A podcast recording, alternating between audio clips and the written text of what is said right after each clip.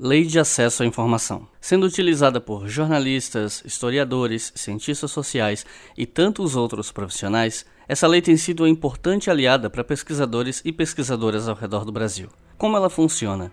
Como você pode fazer uso dela? Eu sou Iclis Rodrigues e você está ouvindo o História FM, o podcast do Leitura Obriga História.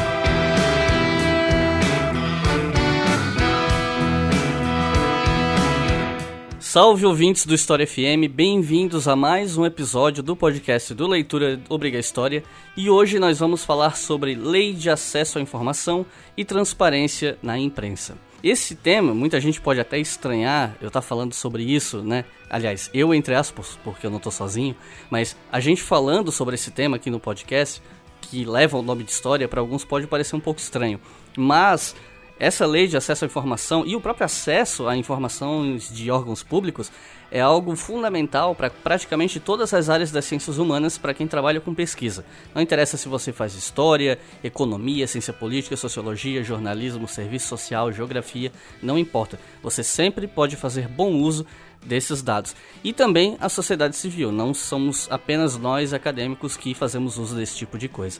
E para falar sobre o assunto hoje, eu trouxe duas pessoas que estão bastante imersas na discussão sobre lei de acesso à informação. Estão comigo Maria e Luiz. Maria, por favor, se apresente ao público. Oi, pessoal, tudo bem? Eu sou Maria Vitória Ramos, eu sou jornalista e diretora do Fiquem Sabendo. Vai ser um prazer falar aí de lei de acesso à informação com vocês. E conosco aqui também está o Luiz Fernando. Por favor, Luiz, se apresente ao público. Oi, pessoal, obrigado aí pela audiência de todos. É, sou jornalista também, trabalho hoje na TV Globo, principalmente com acesso à informação, trabalho com é, dados, o chamado jornalismo de dados, e também com a Maria Vitória no Fiquem Sabendo. É isso aí, então hoje acredito que boa parte desse assunto aqui vai levantar algumas sensibilidades, polêmicas da galera, porque afinal de contas, falar em acesso à informação em órgãos públicos sempre acaba mexendo um pouco com os, as sensibilidades políticas de algumas pessoas, mas é um assunto importante e a gente vai ter uma longa conversa aqui sobre isso hoje.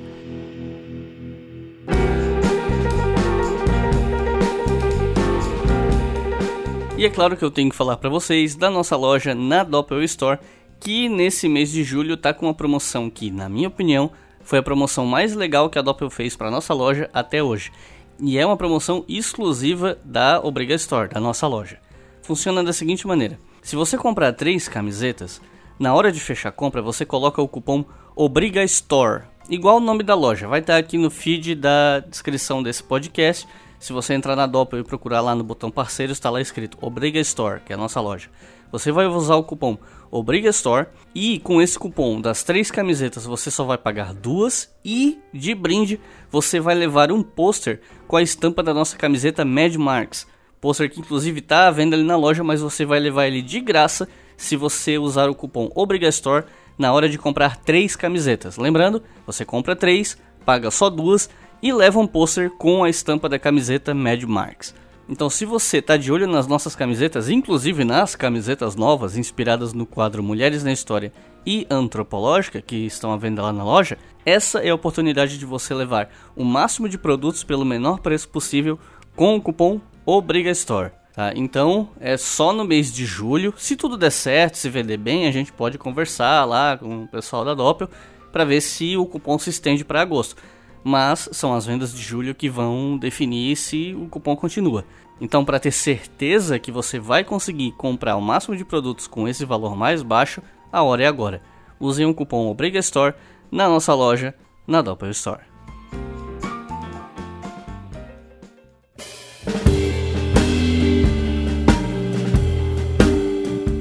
Nesses últimos anos, a gente tem conversado muito, a gente que eu digo a população como um todo, e não só no Brasil, tem conversado muito sobre a questão da liberdade de expressão, sobre democracia e, e assuntos do tipo, muitas vezes relacionados a polêmicas de falas públicas de celebridades, humoristas e por aí vai. Mas quando se fala em liberdade de expressão e democracia, isso não diz respeito apenas a essas falas públicas, o que as pessoas podem ou não falar. Isso diz respeito também à liberdade de atuação dos órgãos de imprensa que são né, as instituições que levam essas informações ao público. Isso é algo, um assunto muito um, que vem vindo com muita força nos últimos tempos, porque nós estamos no momento mais conectado da história em termos de meios de comunicação, a, a, internet, todas as formas de comunicação, inclusive de difusão de informação, seja ela verídica ou não, seja informação útil ou não. Então, acho que a gente pode começar por aí. Como vocês enxergam a questão da liberdade de expressão no momento? Vamos pensar em termos nacionais aqui para não expandir demais, mas nos últimos anos, principalmente século XXI, baseado nas experiências de vocês, experiências profissionais e no que vocês vêm observando, como vocês entendem a questão da liberdade de expressão e de imprensa no Brasil nos últimos anos? Esse é um tema que é bem interessante, sempre discutido, principalmente, acredito, sei lá, dos 3, 4 anos para cá, começaram a surgir muitos outros veículos além dos que todo mundo já conhece, né, de informação. E isso fez com que muitas pessoas que reclamavam de, de falta de pluralidade ou pessoas que falavam que não havia outros meios para se manifestarem começaram a muita gente até a criar sites, aparecer imprensa alternativa, enfim. Então, eu vejo que isso criou um desafio para a imprensa tradicional, de certa forma, e ao mesmo tempo uma oportunidade de todo mundo se aperfeiçoar meio que junto, de certa forma.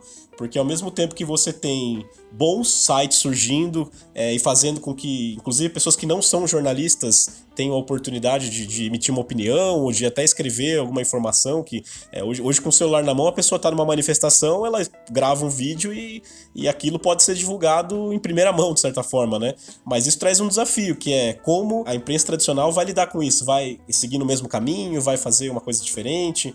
Então é, é, é interessante que ao mesmo tempo que a tecnologia ajudou, ela criou problemas e desafios. Problema a gente sabe, a questão da fake news, das, da desinformação como um todo, do uso deliberado dessas tecnologias para espalhar informações que são comprovadamente falsas, só para causar barulho mesmo. Mas por outro lado, essa pluralidade. A gente sabe que tem muita gente que não tem acesso a jornal, não tem acesso a TV a cabo. Existem vários estudos que mostram que gente, tem pessoas que se informam pelo WhatsApp.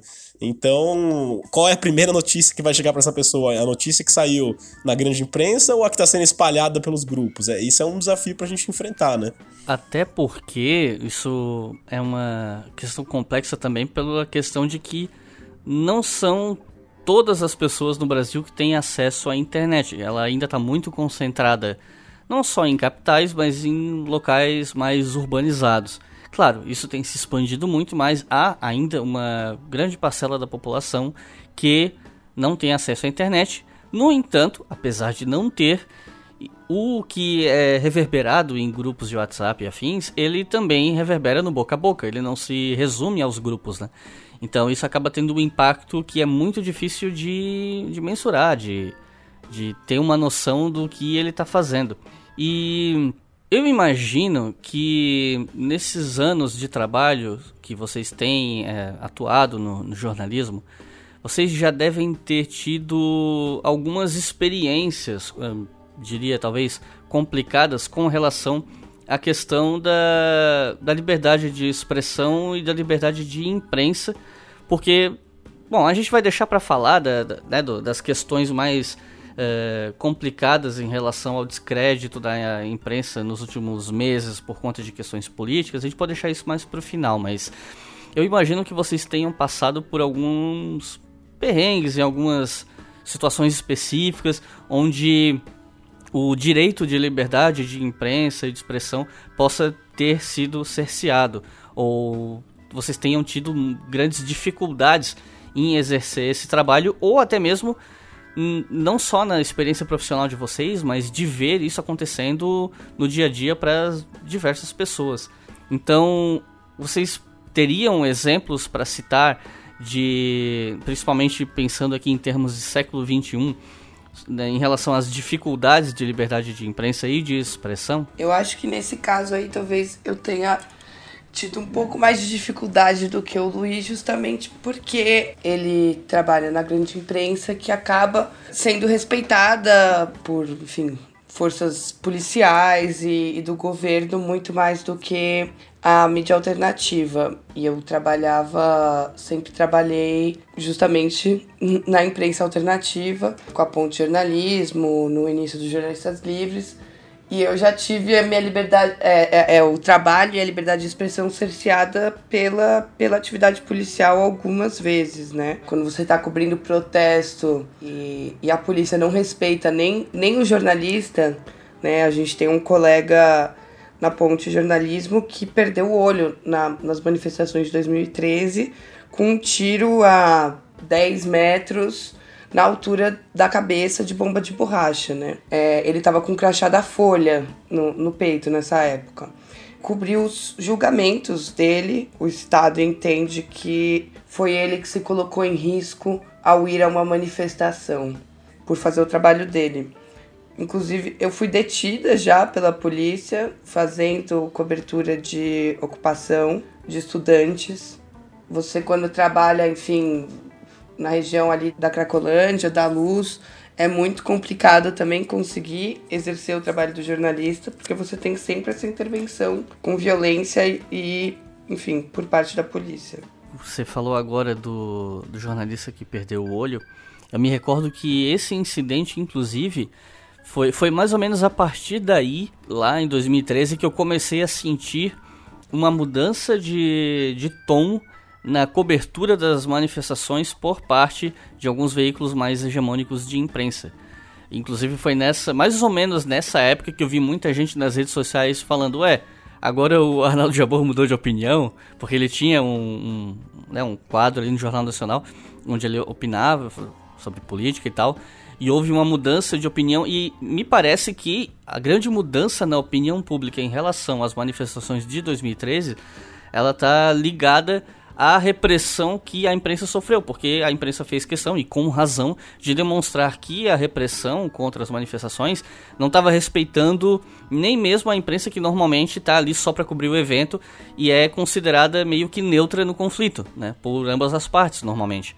Ainda que isso não seja uma regra, mas por questões de, entre aspas, civilidade, se espera que haja uma, um respeito aos profissionais da imprensa, que não teve por parte da polícia, e isso me parece que tenha sido instrumental, né, tenha sido muito importante para mudar a percepção pública em relação ao teor das manifestações e a repressão da polícia de São Paulo. Porque foi em São Paulo mesmo que aconteceu isso, né? Sim, tem um impacto muito grande quando um jornalista é atacado. E você vê ali o caso do Vladimir Herzog, que também foi um ponto de mudança na ditadura. Isso tem muita repercussão, acho que por alguns fatores. Um, porque tem essa ideia da imprensa ser, de certa forma, sagrada, isso muito construído até pelos filmes americanos e, e pela cultura que os americanos têm em torno da imprensa e também pelo fator, acho que, uh, da autoproteção, né? Os jornalistas, os demais jornalistas tendem a se comover e a se identificar e a se solidarizar com outros colegas jornalistas sendo atacados. E aí a repercussão acaba sendo muito maior do que se fosse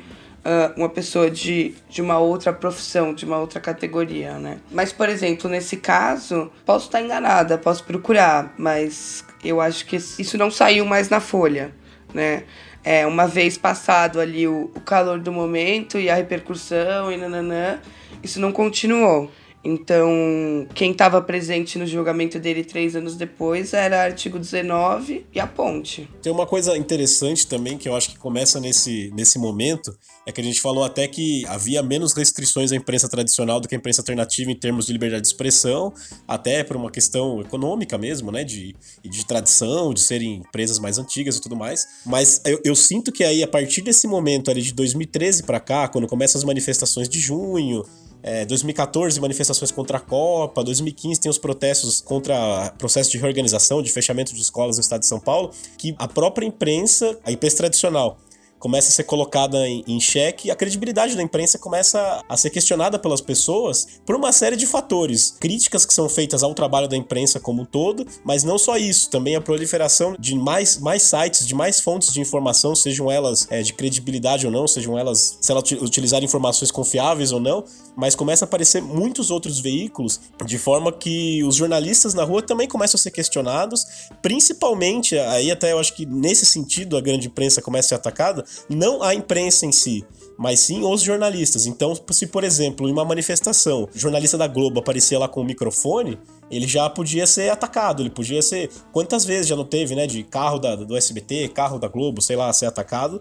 E aí, no fim das contas, o que acaba acontecendo? A pessoa que ataca acredita que ela tá fazendo justiça porque ela entende que aquele veículo ou aquela imprensa fez algo de ruim pra democracia, ou seja lá o que for. Mas na prática, quem ele tá atacando ali é a pessoa, quem ele tá atacando é o jornalista. Então, chega um momento ali que os jornalistas do Estadão, da Folha, da Globo também são é, atacados, né? Também recebem esse tipo de problema quando eles vão pra rua. Inclusive, a ponto de muitas vezes você guardar o seu crachá, de você, enfim, não se identificar em um momento que você acha que você pode estar tá sendo colocado em risco ali. E isso continuou por muito tempo, assim. É, começou ali, mas nas eleições de 2018 você vê esse movimento continuar inclusive na publicação de matérias, não só no sentido de, de ataque explícito, né, de, de, de violência, mas também quando você publica uma matéria, o fato dela começar a ser questionada, das pessoas não acreditarem em você, independentemente de quantas provas ou evidências ou documentos ou áudios você apresentar, continua sendo desacreditado só pelo fato de ser da imprensa tradicional, enfim. Tudo virou opinião, né? Deixou de existir fatos e evidências e tudo virou uma espécie de opinião. E isso também acaba sendo uma forma de censurar a liberdade de expressão dos outros e diminuir até a força que tem uma evidência, a força que tem uma, é, uma boa reportagem. E a distorção é tão forte que o que acontece é que quem eh, né? Tipo, vamos supor, você chega e fala, olha, essa informação ela, ela, é falsa por causa de A, B e C, e a gente tem que impedir que esse tipo de informação falsa seja levada adiante. Quem defende que determinadas informações falsas seja passada adiante porque é conveniente para si, costuma usar a carta da liberdade de expressão para isso, dizer que não, mas eu tenho a liberdade de expressão de divulgar isso, mesmo que seja falso, o que é uma completa distorção do próprio conceito de liberdade de expressão. É uma deturpação porque o conceito de liberdade de expressão ele pressupõe responsabilidade por isso. Não é um, um cheque em branco que você pode fazer o que quiser. Mas a gente estava falando sobre essa questão do jornalista na rua, o jornalista que ele se expõe, que ele dá a cara a tapa, ou que ele, inclusive, aparece na própria filmagem, como um repórter na rua tal. Mas muita gente talvez esqueça ou não saiba que o trabalho de jornalista vai muito mais além do que estar com o microfone na mão diante da câmera, né? Que há muito mais por trás do trabalho do jornalista, incluindo o levantamento de dados, pesquisa em arquivo. Para tal, é necessário ter acesso a essas fontes, a esses materiais. E aí entra a base, o que foi né, o pontapé inicial para a gente começar a pensar esse episódio, discutir roteiro, que é a Lei de Acesso à Informação. Então eu gostaria que vocês explicassem um pouco pra gente o que é essa lei, quando que ela surge, qual é o objetivo dela e como ela vem sendo utilizada e aplicada por jornalistas e outros profissionais. Eu acho que é interessante pontuar também que o ideal seria que todas as reportagens partissem justamente dessa busca mais aprofundada por dados. Mas eu acho que é justamente essa busca constante usando a lei de acesso à informação vem justamente para combater o que tinha se tornado o padrão, que é um jornalismo declaratório, né? Então você fica colhendo, ah, o ministro disse tal, o outro disse tal, mas não tem ninguém que vai lá e fala, tá, ministro disse tal, mas os dados dizem outra coisa. E aí eu acho que essa instrumentalização, né, de usar a lei de acesso à informação para produzir reportagens com mais conteúdo e sair de, de ficar coletando fala de, de pessoas importantes, está sendo uma mudança muito, muito, muito, muito importante. E bom, o conceito de, de lei de acesso, né, é uma coisa bem recente. Ela foi criada, aprovada em 2011, sancionada em 2011, com um decreto que regulamentou só em 2012. Então, antes disso, existia um direito previsto na Constituição de acesso às informações públicas, mas sem ferramentas que garantissem esse acesso. É bem interessante que estava dando uma, uma, olhada até para participar dessa conversa no histórico da, da aprovação da lei de acesso no Brasil. E aí você vê que tem dois episódios que são os que mais impulsionaram a criação da lei. Um é a abertura de informações, de dados relacionados à ditadura. Muitas vítimas, familiares de vítimas, querendo encontrar respostas mesmo para a história delas, né? Entender como se deram os fatos. Isso é o mais antigo, é o que começa ali na, na, na redemocratização mesmo. As discussões que levaram a, a, Constituição a ter o acesso à informação garantido começaram a partir disso. Mas ali de forma muito tímida, de forma bastante geral, né? É, eu acho que até um exemplo dentro do, do artigo que eu estava lendo que falava assim: a Constituição prevê, por exemplo, que o cidadão precisa ter dignidade. Mas o que, que significa isso? Nada. Para você garantir dignidade, você tem que aprovar posteriormente outras leis, outras ferramentas jurídicas para que as pessoas possam ter dignidade. Então você cria, sei lá, o Código de Defesa ao Consumidor, é o exemplo que o artigo cita, para falar de como o, o cidadão, é, na prática, pode garantir que tenha dignidade perante empresas, por exemplo. Então, isso só vai ser garantido no Brasil em 2012, quando se regulamenta a lei, e agora, depois de tudo isso, explicando em miúdos o que é essa lei, né? Você pega o que está escrito na Constituição, agora você tem acesso à informação pública e cria ferramentas para isso. Na prática, o que a gente criou foram os chamados serviços de informação cidadão, que são sites em que as pessoas podem entrar e pedir acesso a qualquer informação que ela quiser do governo e ter uma resposta em até 20 dias úteis, prorrogáveis por mais 10. Ou seja, se em 20 dias a entidade pública não conseguir responder, tem mais 10 dias. No Brasil, é, é um caso interessante porque a gente conseguiu fazer uma, uma lei de acesso processo bastante robusta. Ela é diferente dos Estados Unidos, por exemplo, em que o legislativo não entra. Aqui no Brasil você tem executivo, legislativo e judiciário. Você pode fazer perguntas para o Tribunal de Justiça, para o Supremo Tribunal Federal, para o Tribunal Superior Eleitoral, para qualquer órgão público e também entidades privadas que recebam dinheiro público devem ter transparência sobre isso. E tem uma outra questão também que é fundamental aí, que é a, a chamada transparência ativa, que era uma coisa que a Constituição não previa. O que é isso? É quando o próprio órgão, por iniciativa própria, divulga informações públicas de relevância. Então, se você entrar hoje no site do Tribunal de Justiça, se você entrar hoje no site da Secretaria de Educação, de Saúde, obrigatoriamente deve haver o salário dos funcionários divulgados lá. Você pode ter acesso ao salário bruto, a, a remunerações que ele receba eventualmente. Então, tem, tem várias informações que se tornaram obrigatórias. Questão de orçamento. Então, isso já mudou muita coisa, porque antes os órgãos meio que divulgavam a partir da vontade deles, ou por pressão externa, ou porque houve uma decisão judicial que obrigou a divulgar, mas nunca por força de uma lei. Então, essa lei ela, ela vem para transformar mesmo assim a realidade é, do jornalismo e da sociedade civil como um todo, assim, porque eh, se tornou muito comum que só os jornalistas façam pedidos, né? No, no sentido assim do que aparece para as pessoas lerem, porque enfim é, é, é, a nossa profissão, é a nossa nosso dever. Mas ao mesmo tempo a gente sabe que tem muita gente que faz pedido, principalmente em empresas, os próprios servidores públicos quando querem saber alguma coisa interna do órgão que eles trabalham. E o que a gente pensa até agora, o próprio site Fiquem Sabendo, né, que, que, que a gente representa, busca com que mais pessoas tenham acesso a informações públicas, inclusive cidadãos comuns. Eu quero saber é, qual é o cardápio da merenda da minha escola nos próximos 30 dias. Isso é uma obrigação da escola fornecer. Se o diretor da escola não fornecer, digamos, de maneira informal, por meio de uma conversa, na ferramenta da lei de acesso ele vai ter obrigação. E é uma coisa simples, você entra no site, escreve o pedido, espera a resposta e pega. Não tem, não precisa ter um advogado, não precisa ter um, enfim, não, não é preciso você não tem obstáculos, vamos dizer assim. Isso na teoria, a gente pode falar dos problemas depois. Não precisa dar motivo, não precisa justificar, você não precisa ter um acesso, porque antes também, isso foi o próprio Luiz que me falou quando eu entrevistei ele pela primeira vez sobre a lei de acesso há dois anos atrás. A lei de acesso ela dá, ela, ela permite que o jornalista ou o cidadão que não tem nenhum contato especial ou fonte, que não tem nenhum privilégio diante dos demais, possa acessar a informação mais original, né? A informação direto da fonte, sem depender de terceiros.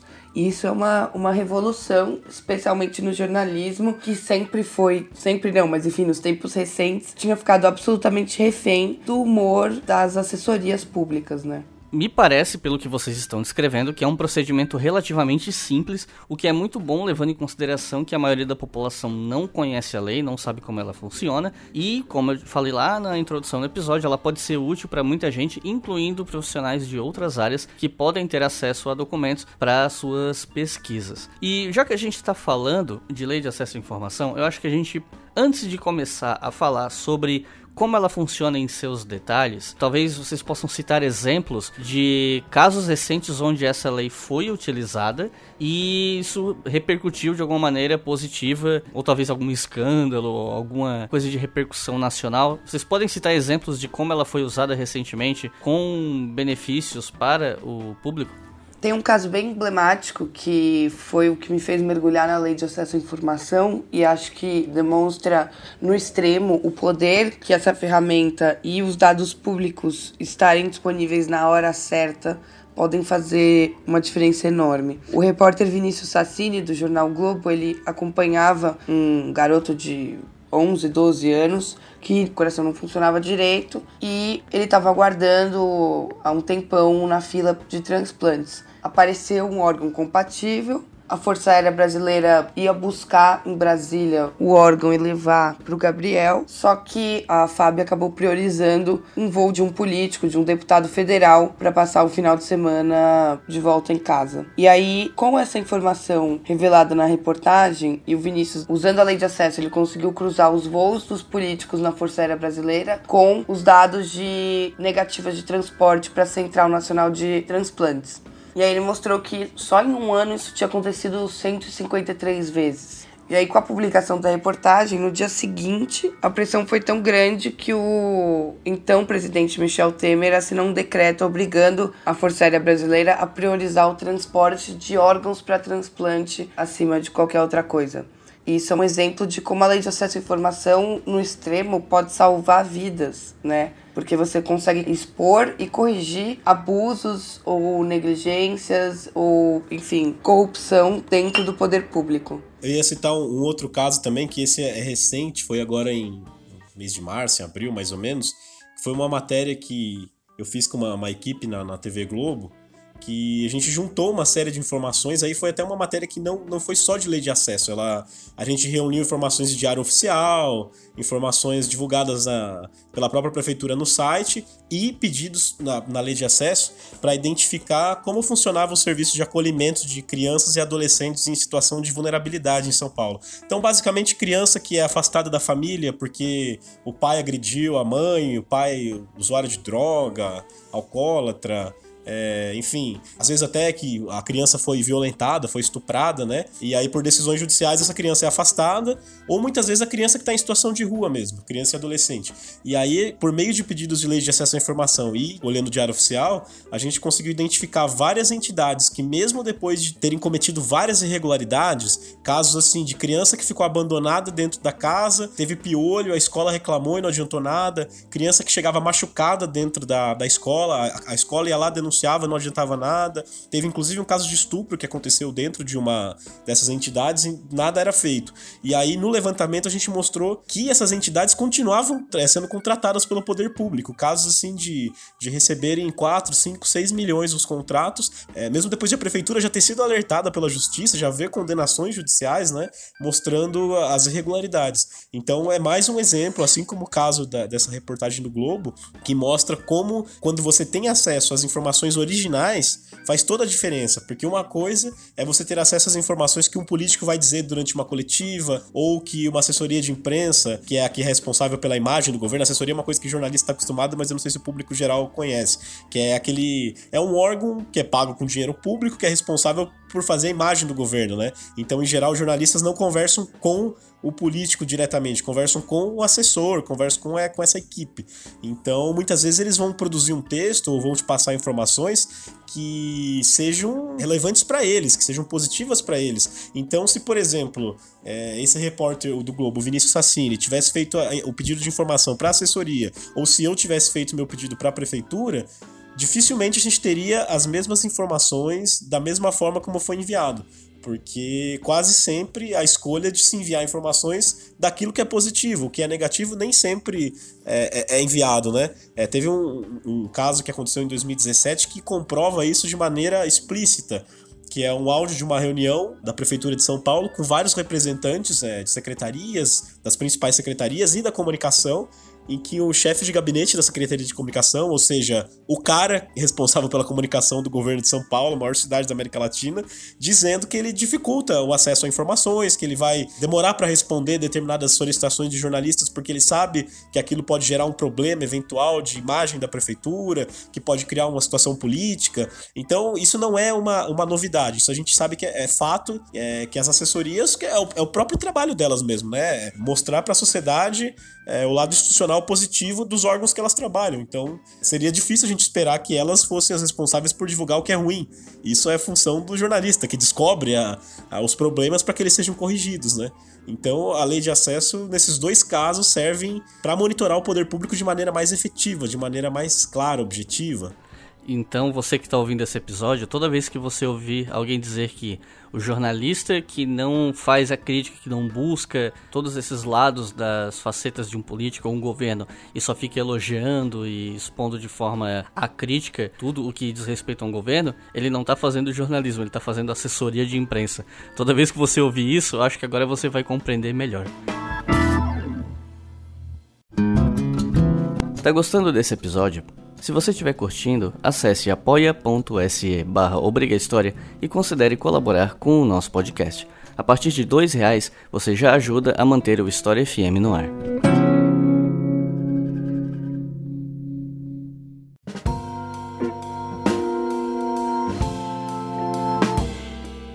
Já que a gente fez essa introdução sobre o que é a Lei de Acesso à Informação, agora a gente tem que conversar um pouco sobre como fazer isso acontecer na prática. Já foi um pouquinho mencionado por cima aqui no episódio, mas eu acho que a gente pode entrar em mais detalhes. Então, primeira pergunta que eu tenho para vocês é a seguinte: como fazer essas perguntas aos órgãos públicos através da Lei de Acesso à Informação? Então, como o Luiz tinha introduzido no bloco 1, é, a Lei de Acesso à Informação ela criou os sistemas para você poder de fato fazer a pergunta para o órgão específico. A primeira coisa que a gente sempre fala no Fiquem Sabendo, e aí deixa eu aproveitar o espaço para falar para vocês que a gente tem explicações de como usar a lei de acesso à informação nos mais diversos formatos. Tem agora né, esse episódio de podcast, tem outros dois podcasts. A gente está com uma série de vídeos no YouTube que a gente explica também o passo a passo. E para quem já quer pegar o bonde, a newsletter Don't Lie to Me, que é quinzenal e, e gratuita, onde a gente dá dicas bem diretas do que, que você pode usar a lei de acesso à informação para os mais específicos assuntos. Esse nome aí, só para as pessoas, acho que não sei se elas vão entender, é que Don't Lie to Me foi uma brincadeira que a gente fez com LIE, que é a sigla de Lei de Acesso à Informação, e essa coisa de dessa briga, né, de o cidadão perguntando para o governo e o governo respondendo só aquilo que interessa. Então, tipo, não minta para mim, Don't Lie to Me, é meio que que é essa brincadeira que a gente fez e acabou dando muito certo. As pessoas gostaram desse nome. É, hoje já são mais de duas, quase 2.500 pessoas pelo Brasil e gente super qualificada, editores dos principais veículos de informação e bastante pesquisador de universidade e tal, porque é isso, né? A lei de acesso à informação ela consegue te dar acesso a fontes de dados atuais e históricas que nunca existiriam de outra forma. Mas então voltando para a prática, a primeira coisa que você tem que fazer é pensar quem tem o dado que eu preciso. Então, é tentar se colocar um pouquinho na cabeça do servidor, da estrutura da administração pública e identificar qual é o órgão, porque senão você vai perder um tempão só para descobrir que você mandou a mensagem para o órgão errado. Por exemplo, coleta de lixo é uma atividade municipal, então você tem que perguntar para o órgão de meio ambiente do município e não do estado. Dentro da área da saúde, você vai ter coisas que são de responsabilidade do município, como vacinação, e coisas que são de responsabilidade do estado, do governo federal, como controle de epidemias. Então, você tem que fazer essa identificação, pode super usar o Google bem rapidinho. E aí, de novo, joga no Google lá, SIC e o nome do estado ou da cidade que você quer. Aí você vai achar o portal do Sistema de Informação ao Cidadão. São sempre três ou quatro passos no qual você vai inserir os seus dados e só coloque aquilo que tem o símbolozinho de obrigatoriedade. E você também agora no governo federal pode fazer pedidos anônimos. Você faz a sua solicitação direto para o órgão e aguarda 20 dias, sendo prorrogáveis por mais 10. Só que o governo tem que justificar por que, que ele adiou a entrega por mais 10 dias. Aí também é, tem a possibilidade que frustra muita gente, né? Que é quando a informação não chega, ou quando a informação chega pela metade, uh, ou chega uma coisa completamente diferente daquilo que você perguntou. E eu imagino que tu vai poder citar muito, muitos desses casos quando a gente for falar dos exemplos práticos, né? Exatamente, é. A, a lei ela, é aquela coisa, né? Assim como qualquer outra lei, ela prevê várias possibilidades, várias situações, mas ela não abarca tudo. É, a, a, na prática, a lei a gente vai descobrindo no uso, né? O que, que pode, o que, que não pode, como fazer. Mas nesse sentido, os criadores da lei de acesso à informação, foi o trabalho da sociedade civil como um todo, né? Que resultou no projeto que o executivo aprovou, criou uma coisa chamada recurso, que parece até que é uma coisa meio jurídica, meio de advogado, mas não é. Recurso nada mais é do que você discordar do órgão que te respondeu. Então, digamos que eu mandei uma mensagem para a Secretaria Municipal de Educação querendo saber quantas vagas em creche estão em falta na zona leste da cidade. Aí digamos que eles respondam uma coisa muito genérica, eles falem, sei lá, estamos providenciando novas creches para atender a demanda. Acontece, isso é muito comum, parece que não é, mas é muito comum. Se você perguntar uma coisa objetiva e ao invés de eles te responderem o que você perguntou, eles apresentarem uma justificativa, tchau, vamos resolver esse problema. Aí existe um botão que é um botão simples, dentro do próprio site, embaixo da resposta. Geralmente, né, vai depender de qual município, qual estado você está usando, que é recorrer à primeira instância ou apresentar recurso, alguma coisa assim. Aí você explica o motivo, vai ter lá, é, não concordo com a resposta, a resposta é incompleta e por aí vai. E aí você diz, é, agradeço a resposta, mas é, não, não, não foi isso que eu perguntei, a minha solicitação específica é sobre o número de, de vagas que falta nessa região específica, isso não foi atendido. E aí, esse é um ponto que ele é bom na lei, ele é importante, porque afinal de contas é aí que a gente consegue é, contestar se não concorda, mas por outro lado, ele é uma coisa que faz muita gente desistir no caminho. Eu tava até dando uma olhada na, no site do governo federal, algumas estatísticas aqui. A lei de acesso é muito nova no Brasil, né? Desde 2012, de maio de 2012 até agora, foram feitos 750 mil pedidos. É, isso nos Estados Unidos, eu dei uma olhada numa estatística de 2014 que eu achei aqui, é o que eles fazem em um ano de, de lei de acesso lá. Então, o que a gente tem de 2012 para cá, o que eles têm em um ano, pra ter uma noção, né? Desses pedidos, pouquíssimas pessoas apresentam recurso, coisa de 10%. Isso tem aumentado ao longo dos anos, 6, 8, 10%. Porque é uma coisa mais chata, é uma coisa mais burocrática. Mas é, é, é uma mensagem que, que a gente, até pelo Fiquem Sabendo, sempre fala para as pessoas: é é, não se contente com respostas incompletas, não desista. Sempre que você achar que a informação tá, tá faltando alguma coisa, não foi bem respondido, vai lá e reclama. Não precisa escrever um textão cheio de artigos, enfim. É claro, é importante você dar uma lida, né? Pesquisar ali, ver se já não tem. A primeira coisa, ver se já não está disponível algum site que você está perguntando, se não está no site do governo. Se não tiver, dá uma olhadinha no texto da lei e vê o que eles falam, porque tem várias nuances, assim, vários detalhes que são importantes. Por exemplo, que a informação precisa ser integral. Ou seja, se o governo responde pela metade ou passa só o que interessa, você tem que reclamar e dizer não, eu quero a informação inteira. Por exemplo, você pede o currículo de alguém e eles te mandam um resumo em três linhas. Não é isso que você pediu, você quer o papel, o arquivo do, do currículo que foi entregue quando essa pessoa foi contratada.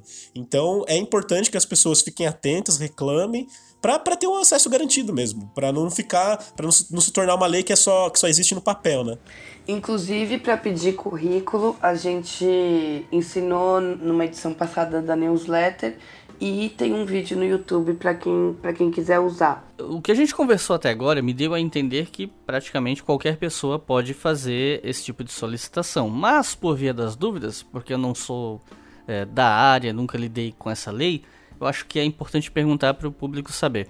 Afinal, quem pode fazer esse tipo de solicitação? Qualquer cidadão pode fazer perguntas via lei de acesso à informação.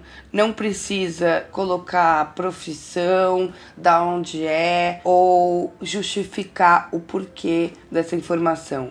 Inclusive, se o poder público responder perguntando para que você quer, você pode uh, simplesmente copiar e colar o artigo da lei que diz claramente que você não precisa justificar nada eu acho que é legal que você não tem nem restrição de idade, de nada, né? Qualquer cidadão com um CPF válido pode fazer questionamentos ao governo federal, estadual ou municipal. Bom, e por um acaso nós teríamos exceções? Quais seriam as exceções a respeito de quem pode perguntar ou do que pode ser perguntado?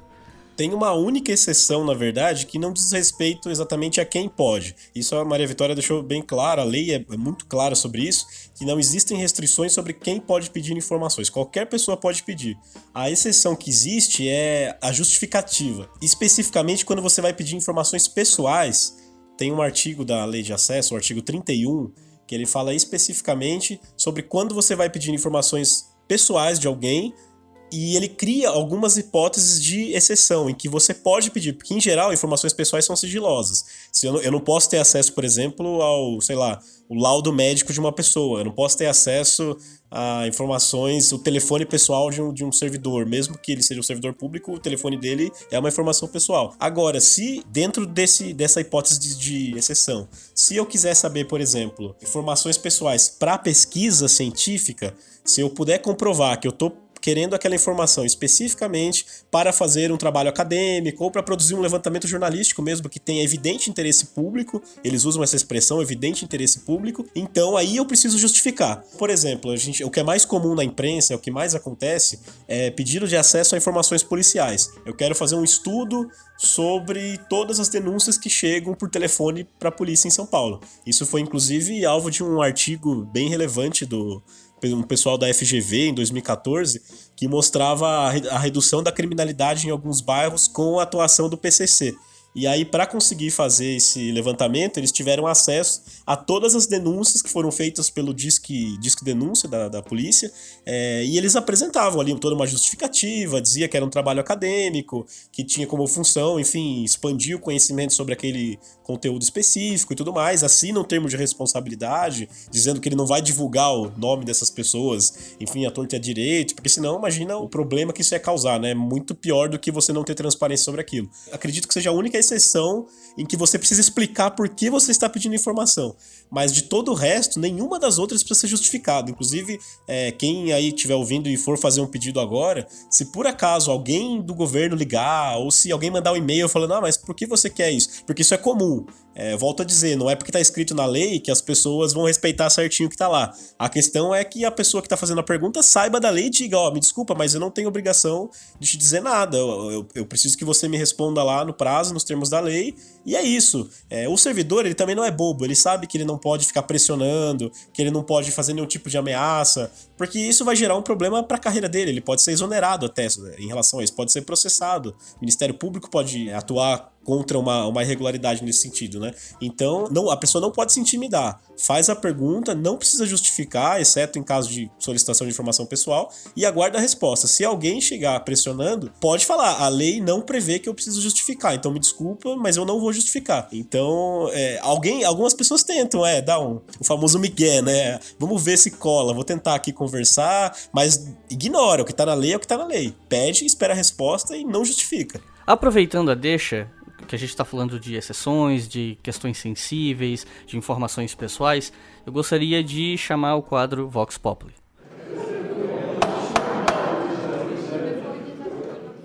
Oi, Iclis, tudo bem? É, meu nome é Gabriel, sou de Brasília, estudante de História da UNB, e eu queria saber qual a opinião de vocês acerca dos sigilos de documentos relacionados a fatos traumáticos, como a ditadura, e também como que o historiador pode ter tato ao abordar esses temas, é, para que não prejudique a vida de familiares vivos daqueles que tanto foram alvos, como também os praticantes de tortura ou de assuntos muito delicados para a nossa sociedade hoje em dia. E é isso, beijo.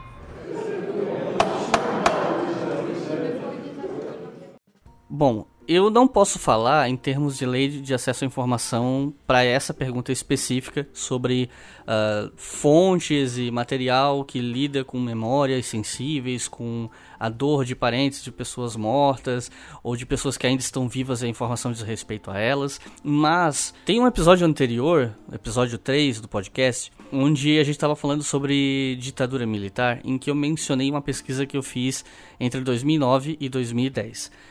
Nessa pesquisa, entre outras coisas, nós entrevistamos pessoas que fizeram parte da história da UFSC, porque, né, para quem não ouviu o outro episódio, era uma pesquisa sobre os 50 anos da UFSC como instituição. A gente pegou esse trabalho para fazer com uma ideia de tipo, olha, não vamos ficar fazendo uma história laudatória para ficar puxando o saco de reitor. Vamos fazer um, um trabalho de história mesmo, assim, vamos pegar desde depoimentos e material de pessoas que trabalhavam de servidor na UFSC até o cara que estava na reitoria, é, servidores, professores, ex-estudantes, vamos tentar pegar uma perspectiva mais ampla e cruzar essas fontes com, é, com arquivo, com documentação em papel mesmo, com fotografia, vamos tentar cruzar, fazer um trabalho de pesquisa mesmo. E aí, ficou muito claro na parte das entrevistas todos os conflitos e sensibilidades é, sobre essas questões que diziam respeito ao UFSC nos anos 60 e 70 principalmente, que era o período da ditadura. Então, por exemplo, eu não estava presente em uma das duas entrevistas, mas quando eu digo a gente, eu falo o grupo que fez a pesquisa. A gente entrevistou gente, é, ex-professor, professora, que acusava outra pessoa também da instituição de ter feito algo de colaboracionismo com a ditadura tal. Ao mesmo tempo, a gente entrevistava essa pessoa e a pessoa ou negava ou tentava colocar panos quentes. Então, assim, é uma entrevista que tá tocando na, numa ferida da própria pessoa, ou porque ela se sentiu perseguida, ou porque ela foi um perseguidor que agora se envergonha do que fez. Então você tinha uma troca de acusações do tipo: olha, Fulano ele ajudou os infiltrados dentro das universidades pela ditadura. Aí o Fulano respondia: olha, a fulana me acusou disso, mas ela não fala daquela vez que eu livrei a cara dela. Então, essas informações, elas estavam o tempo todo se cruzando. Ou teve uma entrevista, por exemplo, que a gente fez, que a gente chegou para fazer entrevista com um roteiro. Aí a gente começou a gravar, o sujeito pediu o roteiro com as perguntas e começou a responder de uma forma bem sincera. E só quando eu já tava no final do roteiro, ele ficou tipo assim: tá, peraí, vocês já estão gravando? Assim, sim, a gente tá gravando desde o começo porque a gente achou que a entrevista tava começando. Aí ele, não, não, eu só queria dar uma revisada no roteiro. A gente começa agora e vocês, por favor, cortem esse, tudo isso que eu falei até agora, porque, né, vai tocar umas coisas sensíveis, vai mexer em umas feridas, vai incomodar as pessoas. E aí a entrevista em si já foi muito mais burocrática, né, toda enfeitada. Aí a pessoa, né, o indivíduo chamava o golpe de 64 de revolução. E aí já ficava uma coisa muito mais é, formal. Então, assim, então, para responder a pergunta, do ponto de vista de quem faz história, eu acho que isso depende muito de, do teu contexto, do contexto da tua pesquisa. Então, por exemplo, qual é o teu recorte? Qual foi a escolha de tema que você fez? Segundo, qual é a abordagem que você está dando, porque se você vai fazer isso numa tese de doutorado ou numa dissertação, esse seu trabalho pode ter que passar por um comitê de ética que vai avaliar ou não se o seu trabalho atende aos requisitos do comitê da universidade onde você está defendendo. Agora, se você está publicando o livro por conta própria, que esse livro não vai passar por uma revisão de comitê, isso normalmente dá mais liberdade para você publicar. Aí você tem que pesar na balança, tipo, tá, eu quero tocar nessas feridas, doa quem doer, ou eu tô preocupado que isso pode causar é, mal a outras pessoas ou a mim mesmo, a minha integridade física, eu tô disposto a segurar esse rojão? São muitas perguntas, não é, infelizmente não há uma fórmula para isso, mas para começar a pensar no assunto, eu acho que você tem que pensar primeiro sobre qual é a abordagem do teu trabalho, qual é o recorte temático, temporal, geográfico, para daí depois pensar nessas questões. Você pode omitir nomes, você pode colocar os nomes de propósito porque você está querendo expor determinadas situações. Vai depender da abordagem que você quer, se você quer uma coisa mais sutil ou não. No meu caso, como a gente estava escrevendo um livro institucional, por mais que a gente estivesse tocando em assuntos sensíveis, a gente teve que ter uma abordagem mais sutil, deixar mais coisas em aberto, ser menos é, impositivo. Mas se o teu trabalho, a tua pesquisa tem o caráter oposto, que é o de expor as coisas, aí talvez isso vai demandar que você seja é, se preocupe menos com essas questões, né, com quem vai se incomodar, mas cada caso é um caso e você precisa pesar isso com, com clareza, porque você pode sofrer consequências disso depois, inclusive judiciais, né? Então depende muito do que você está trabalhando. Uma informação interessante da, da lei de acesso é que ela prevê a situação em que você não pode divulgar parte do documento por questões ou que continua existindo algum tipo de sigilo, ou porque é uma informação pessoal, ou porque é uma informação muito sensível, mesmo depois de alguns anos, que é o você tarjar o documento. Então, por exemplo, é, eu pedi algumas informações relacionadas a todos os pedidos que os ministros fazem de auxílio viagem, que é quando o ministro é nomeado, ele sai da cidade dele e vai trabalhar no, no, no ministério em Brasília. E ele recebe um dinheiro por isso e ele precisa justificar, falando, ah, eu tenho tantos filhos, é, tem que colocar lá uma série de, de justificativas. Só que a justificativa em si é uma informação pessoal, ele não tem obrigação de divulgar. Só que o documento, o valor que ele, que ele pediu, o valor que ele obteve, é público. Como é que você dosa essa, essa, essa questão, né? Você simplesmente coloca uma tarja em cima das informações que não devam ser divulgadas. A mesma coisa faz a Polícia Federal quando ela vai divulgar, por exemplo, relatórios, inquéritos e, enfim, qualquer documento que não tem sigilo, que é documento público, mas que pode conter informações que sejam sensíveis. E aí cabe você falar de um caso, sei lá, que tá citando explicitamente o nome de uma pessoa, de uma vítima ou de é, enfim, qualquer informação que não possa ser divulgada. Então, é só para dizer que existe sim um meio termo, né? Que muitas vezes o governo, ou seja lá qual for o órgão, legislativo ou judiciário, vai negar o acesso a uma informação dizendo que nela há informações sigilosas mas aí entra a questão do recurso, entra a questão da, da insistência do, do da pessoa que está pedindo, que é, tudo bem, então por favor me mande todo o documento, removida somente as partes que sejam é, sigilosas. Isso é uma, uma ferramenta que ajuda bastante, porque muitas vezes o documento em si é o que a gente precisa, você não quer saber o caso específico, você quer saber o geral, o que é que foi discutido. Isso no Brasil ainda é um pouco complicado, assim. É, muitas vezes o órgão mantém a negativa, não, não, não dá acesso. Nos Estados Unidos já é mais consolidado, inclusive tem até uma. vira até piada algumas vezes, é que ele, às vezes eles pedem documento, o órgão manda, mas sei lá, tem 30 páginas, 29 estão tarjadas na íntegra, tudo um monte de página preta. E aí já virou piada, virou camiseta, o pessoal tira sarro. Mas enfim, é uma, pelo menos é uma possibilidade meio termo, né? Porque é, ficar só no sim ou no não às vezes não ajuda nem a gente, nem a administração.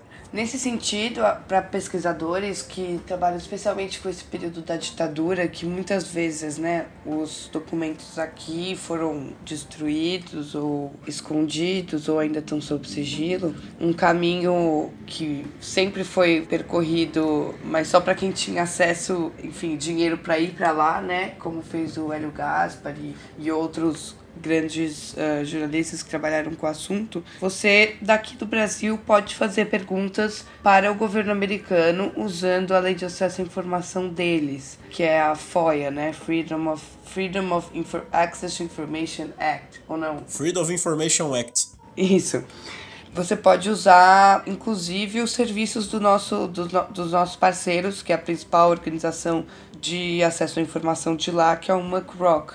E é muito bacana porque, inclusive, eles já disponibilizaram uma série de arquivos da CIA, de diversas administrações de presidentes americanos, que você pode fuçar ali, olhar e encontrar documentos que nunca apareceram no Brasil ou nunca foram traduzidos. Bom, além desses casos que a gente mencionou aí de reportagens que causaram impacto, é, acho que é, é, no, do cotidiano dos jornalistas é muito importante você ter acesso a dados que, ah, vamos dizer assim, coloquem números, né? Coloquem estatísticas que demonstrem o tamanho de determinado fenômeno. Então, se você olhar um jornal há 10 anos, há 20 anos, você vai ver um monte de matéria falando sobre falta de vaga em creche, um monte de matéria falando sobre falta de remédio de alto custo em farmácia e por aí vai. Essas informações geralmente se baseavam em exemplos. Então você tinha o jornalista que ia pra rua, encontrava três casos e fazia uma reportagem com base nesses três casos e estava produzida a matéria. Hoje em dia, com acesso à informação e até com o avanço até é, das tecnologias para você apurar esses dados por parte do poder público mesmo, a gente consegue mensurar as coisas, comparar de maneira mais concreta. Então,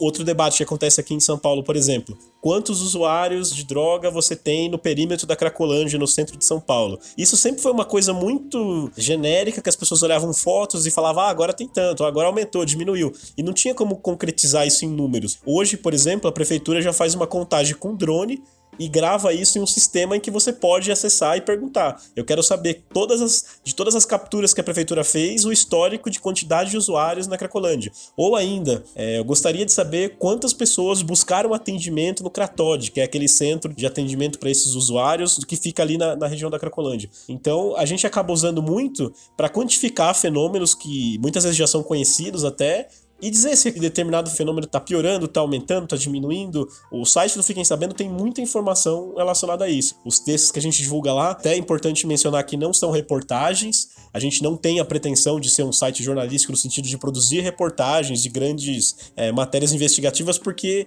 o que a gente pensa mais é em colaborar para criar um ambiente em que a imprensa, os pesquisadores tenham informações para que eles conduzam suas próprias investigações. Então, quando a gente divulga no site, por exemplo, a quantidade de pessoas que morrem por arma de fogo no Brasil, a gente não vai atrás de especialista, não vai atrás de personagem, não é, não é esse o objetivo. O nosso objetivo ali é trazer o dado, mostrar que ele existe e ensinar o caminho para se chegar a esse dado para que a pessoa produza o seu próprio material, seja lá o que for. Então, de maneira nenhuma, a gente compete com a, a imprensa como um todo. Pelo contrário, nosso trabalho é de colaboração. Maria Vitória pode até contar outros casos. É, a gente tem tido um resultado bem interessante, principalmente com o jornalismo regional. Um resultado que, sinceramente, a gente nem esperava. Foi uma coisa positiva que surgiu, vamos dizer, espontaneamente. Por meio da newsletter, a gente está sempre divulgando dados, divulgando documentos inéditos créditos, coisas que assim, não tem pretensão jornalística no sentido de, ah, eu tô dando um furo aqui, não é esse o objetivo. Até porque cada um tem o seu trabalho, a gente tem no, nossos empregos, né? Então, na verdade, ali é uma coisa de tutorial mesmo, ó, vocês sabiam que existe um site que você pode procurar isso? Você sabia que o Ministério da Justiça divulga um relatório sobre tal coisa? E aí, a partir disso, vários veículos regionais, a gente já teve caso no Espírito Santo, a gente já teve caso na Bahia, recentemente a gente teve até caso nacional, revista Época, UOL, repercutindo informações que a gente divulgou, enfim, relatórios, que não eram matérias, eram simplesmente tutoriais ou informações sobre como as pessoas poderiam chegar a determinado fato, determinada, determinado documento.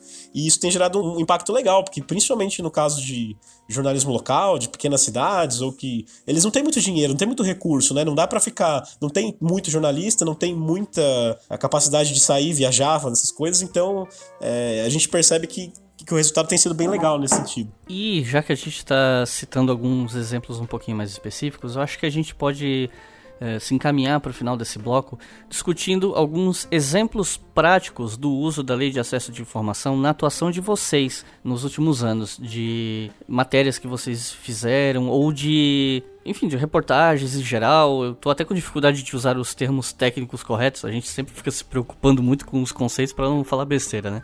Mas enfim, uh, vocês podem citar exemplos do uso da lei em matérias e reportagens e atuação profissional importante de vocês nos últimos anos? Eu acho que é legal, inclusive, retomar um caso lá do início, justamente para retomar que o Fiquem Sabendo ele foi criado pelo jornalista Léo Arcoverde, né? E o Léo sozinho publicou quase 500 uh, artigos com, com dados exclusivos via lei de acesso à informação e sempre Creative Commons, de forma que outros veículos sempre aproveitaram as informações coletadas e analisadas por ele. Lá no começo, foi acho que uma das primeiras publicações, ele conseguiu, durante a crise hídrica de 2015, o governador Geraldo Alckmin falava que não estava tendo racionamento de água na, na TV, né, declarava tal.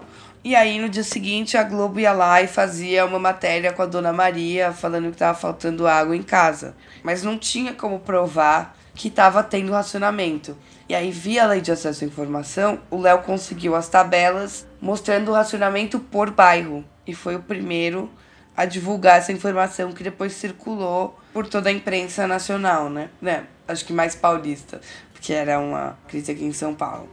Mas a gente vê assim coisas por exemplo, semana retrasada, a gente publicou um dado super simples mostrando a quantidade de pessoas mortas vítimas por arma de fogo e o perfil por idade, que deveria ser uma informação já disponível há, enfim, no mínimo um ano desde quando começou essa discussão toda sobre acabar com o Estatuto do Desarmamento, né? E não, tanto que o El País usou o nosso dado para estruturar a reportagem deles. Então, é muito louco, assim, porque você vê coisas que seriam muito simples, mas que as pessoas ainda não dominaram a ferramenta e ainda não recorrem a ela com a frequência que deveria ser, né? E eu acho que o nosso trabalho, principalmente hoje, é o de pressionar, né, empurrar a sociedade e a mídia para essa fiscalização ativa do poder público usando essas ferramentas que já existem. Até porque é, é um trabalho coletivo que quanto mais gente faz, melhor funciona. Que imagine que só uma pessoa faz pedidos recorrentes para saber é, por exemplo, sobre crise hídrica em São Paulo, sobre falta de água em determinados bairros. Pode ser que essa informação não chegue, ou que ela chegue mais ou menos, chegue em parte, ou se for alguma coisa mais, vamos dizer, uma coisa mais sensível, mais complicada. Imagina todas as áreas do poder público, quanta coisa tem para olhar. Exatamente, né? tem, tem assunto que a gente não conhece. A gente diz, por exemplo, mesmo nesse caso, esse assunto sobre ditadura, é, a gente tem um conhecimento que com certeza os historiadores vão saber mais em detalhe, vão saber, ah, eu gostaria de ter acesso a esse documento específico que está armazenado no departamento X do órgão tal. A gente não vai saber isso. Então, quanto mais pessoas de diferentes áreas, com diferentes saberes, conhecerem a lei de acesso e fizerem perguntas, mais a lei avança, né? Mais a gente vai descobrir as falhas, até descobrir aonde tem problema, onde não, não se divulga de corretamente as informações, e a partir daí melhorar.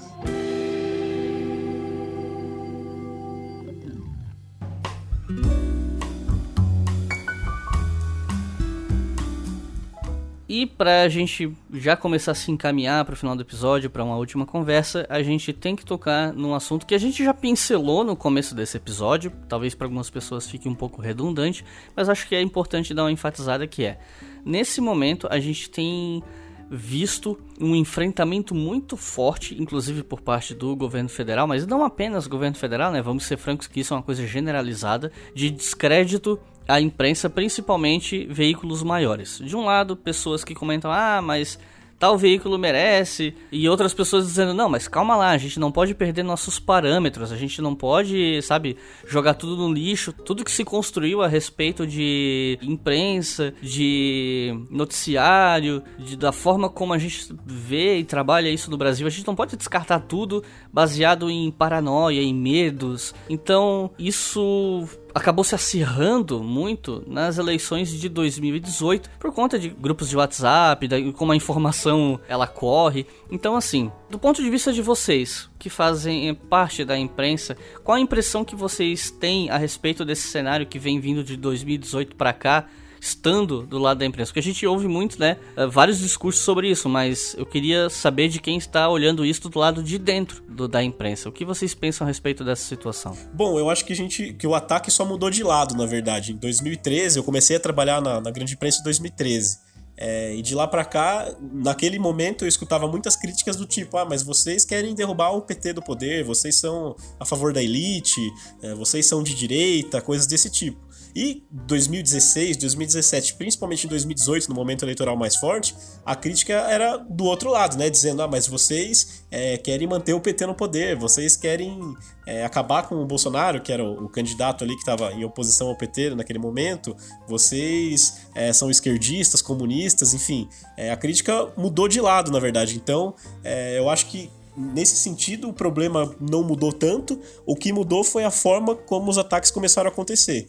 Então você vê, por exemplo, que os jornalistas começaram a virar muito mais alvo de chacota, de, de, de ataque, inclusive de, de, de, tentativas mesmo de, de acabar com a credibilidade daquele jornalista. Teve um caso com uma repórter do Estadão, a Constança Rezende, que o próprio presidente divulgou é, uma informação que tinha saído de um blog dizendo que ela tinha dado uma entrevista falando que a intenção dela era acabar com o governo. E aí, quando você vai escutar o áudio de fato, não é isso que ela falou, é um contexto diferente. Ela, a, a frase dela não era essa. A, o que ela quis dizer é que a, as, as informações que estavam aparecendo poderiam ser suficientes para derrubar, ou enfim, para causar um constrangimento do governo, mas não que fosse a intenção dela enquanto jornalista.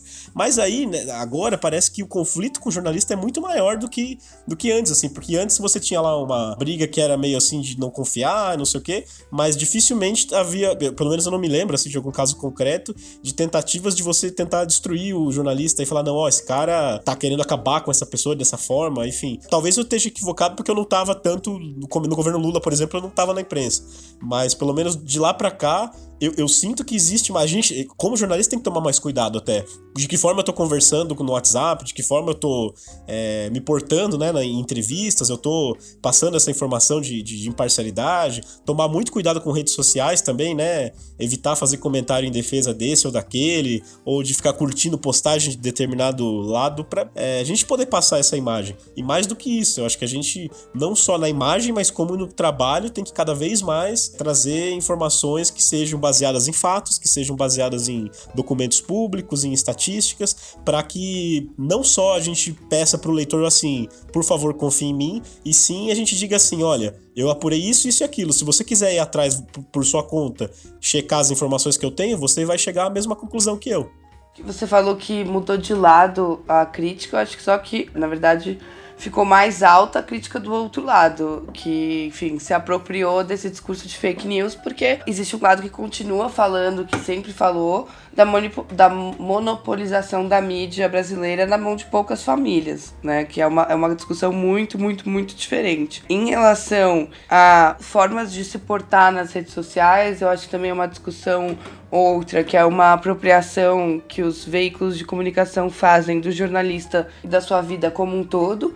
O jornalista, ele passa a ser cerceado e ele mesmo não tem mais liberdade de expressão. Eu sou totalmente contra. Inclusive, sou muito mais da linha por exemplo, agora que está em voga do Intercept, onde os jornalistas se posicionam claramente. Primeiro, porque imparcialidade é um mito velho, que a gente já nem aprende mais na faculdade. Segundo, porque não escolher um lado é escolher um lado. Então a Cecília Oliveira fala isso muito bem. Quando você não fala explicitamente que a polícia está assassinando jovens negros na periferia, você está escolhendo um lado, né? Então eu acho que tem que se posicionar nas redes sociais sim. Enfim, acho que isso é toda uma outra discussão. Mas em relação aos ataques que vêm por essa descredibilidade da mídia como um todo, primeiro que isso não é um movimento brasileiro e não é de 2018, né? A gente sempre importa as coisas atrasado mas esse movimento começa ali em 2015, 2016, nas eleições americanas do Donald Trump. Inclusive tem uma série do New York Times chamada Infection que explica como, inclusive, a Rússia fez todo um trabalho para descredibilizar o jornalismo e a mídia como uma forma de ficar mais fácil de você implantar essas fake news, né? E o Bolsonaro faz uso da mesma ferramenta que o Donald Trump tem feito até hoje, que tem dado muito certo, que é sempre chamar de fake news. Ele se apropriou de um termo que era técnico para descrever informações absurdas vindas de sites sem qualidade, para designar reportagens sérias com dados de meios com credibilidade que são negativas à sua imagem. Então o termo foi totalmente distorcido, é uma arma de causar mais de desinformação e deixar as pessoas perdidas.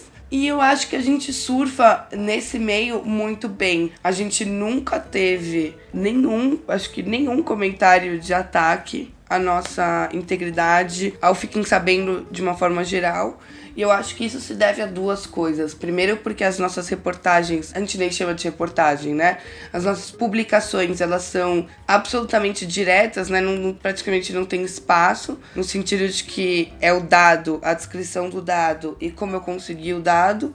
Não tem fala de ninguém, é a informação na sua maior pureza e a gente dá o link para todas as bases originais, para quem quiser checar a informação. E a gente sempre tratou de todos os lados. Então você pode olhar no, no site, você vai ter diversas matérias de Haddad, Dória, Alckmin, enfim, de forma bem geral e bem ampla. Então acho que isso é bem legal e eu acho que é importante a gente preservar esse espaço de conseguir falar com todos os lados. Eu vejo principalmente pelo Twitter, assim, a gente tem vários seguidores de super lados e universos opostos, e a gente conseguir falar com esses dois é muito importante numa época em que as pessoas tendem a ler e, e se informar unicamente pelo que já concorda e pelo que já fala com, com elas, né?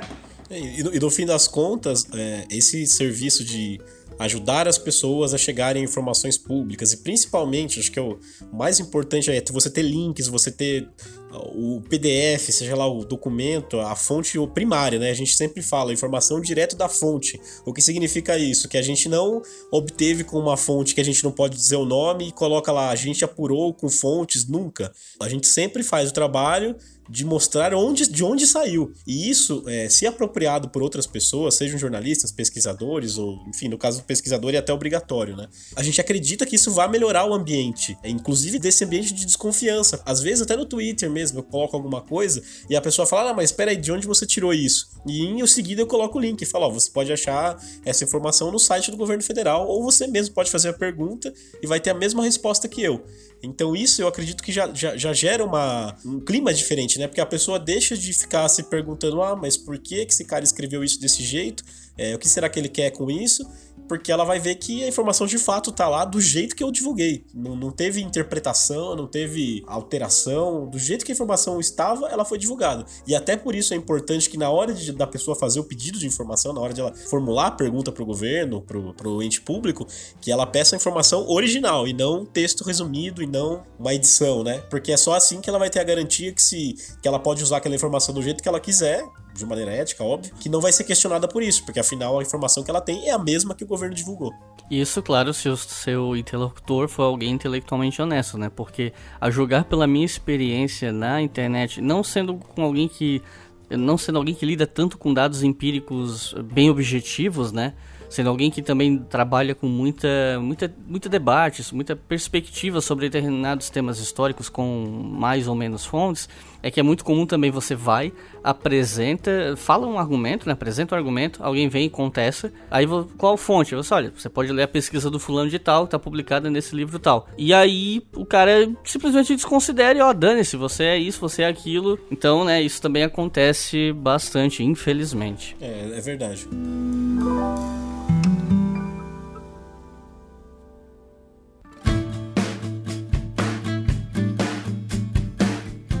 Então é isso, pessoal. A gente vai encerrar o podcast aqui, mas antes, como sempre, a gente vai dar uma recomendação de leitura para vocês. Em alguns episódios são mais livros, em outros menos. Nesse caso, nesse episódio, nós vamos recomendar um livro. Na verdade, é uma recomendação do Luiz. Então, Luiz, por favor, qual o livro que você recomenda? Bom, o nome dele é até bem simples, é o nome da nossa conversa, basicamente, né? O nome do livro é Lei de Acesso à Informação. Ele foi escrito pelo Fabiano Angélico que é um pesquisador, um dos primeiros pesquisadores aí sobre esse assunto de transparência. Ele hoje está no doutorado da, da FGV aqui em São Paulo. E o interessante é porque ele traz um histórico da criação da lei de acesso, da aprovação. É legal você ver ali os motivos que levaram à aprovação da lei de acesso, principalmente ali a questão de como o PT tinha acabado de passar é, pelo escândalo do mensalão, eles tentavam aprovar algumas medidas ali para mostrar que eles queriam combater a corrupção, que eles queriam trazer mais transparência para as atividades do poder público e principalmente uma relação que o livro faz da responsabilidade que você deve colocar, das ferramentas para responsabilizar o governo pelas ações que ele toma. Então, acho que ele traz um panorama histórico e traz esse debate, até comparando com outros países, enfim. É um livro legal para se situar mesmo desse assunto, saber por que, que é tão importante assim essa lei e o que, que ela qual o novo paradigma da, do, do acesso à informação no Brasil a partir dela.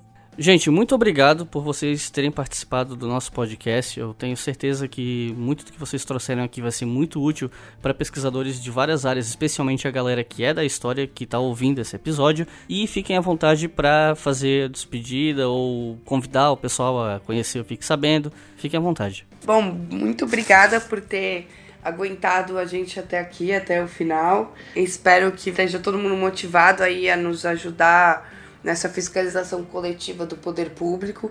Queremos 200 milhões de olhos ativos, né? E a gente convida vocês a, a olhar o nosso site, nos seguir em todas as redes sociais. Temos vídeos agora no YouTube também para quem para quem gosta de vídeo. Apoiar as nossas campanhas uh, de financiamento coletivo principalmente no Catarse, que a gente está tentando liberar aí mais de os milhares de documentos que já perderam o sigilo, mas que o governo insiste em não divulgar. Acho que é isso. Um abraço.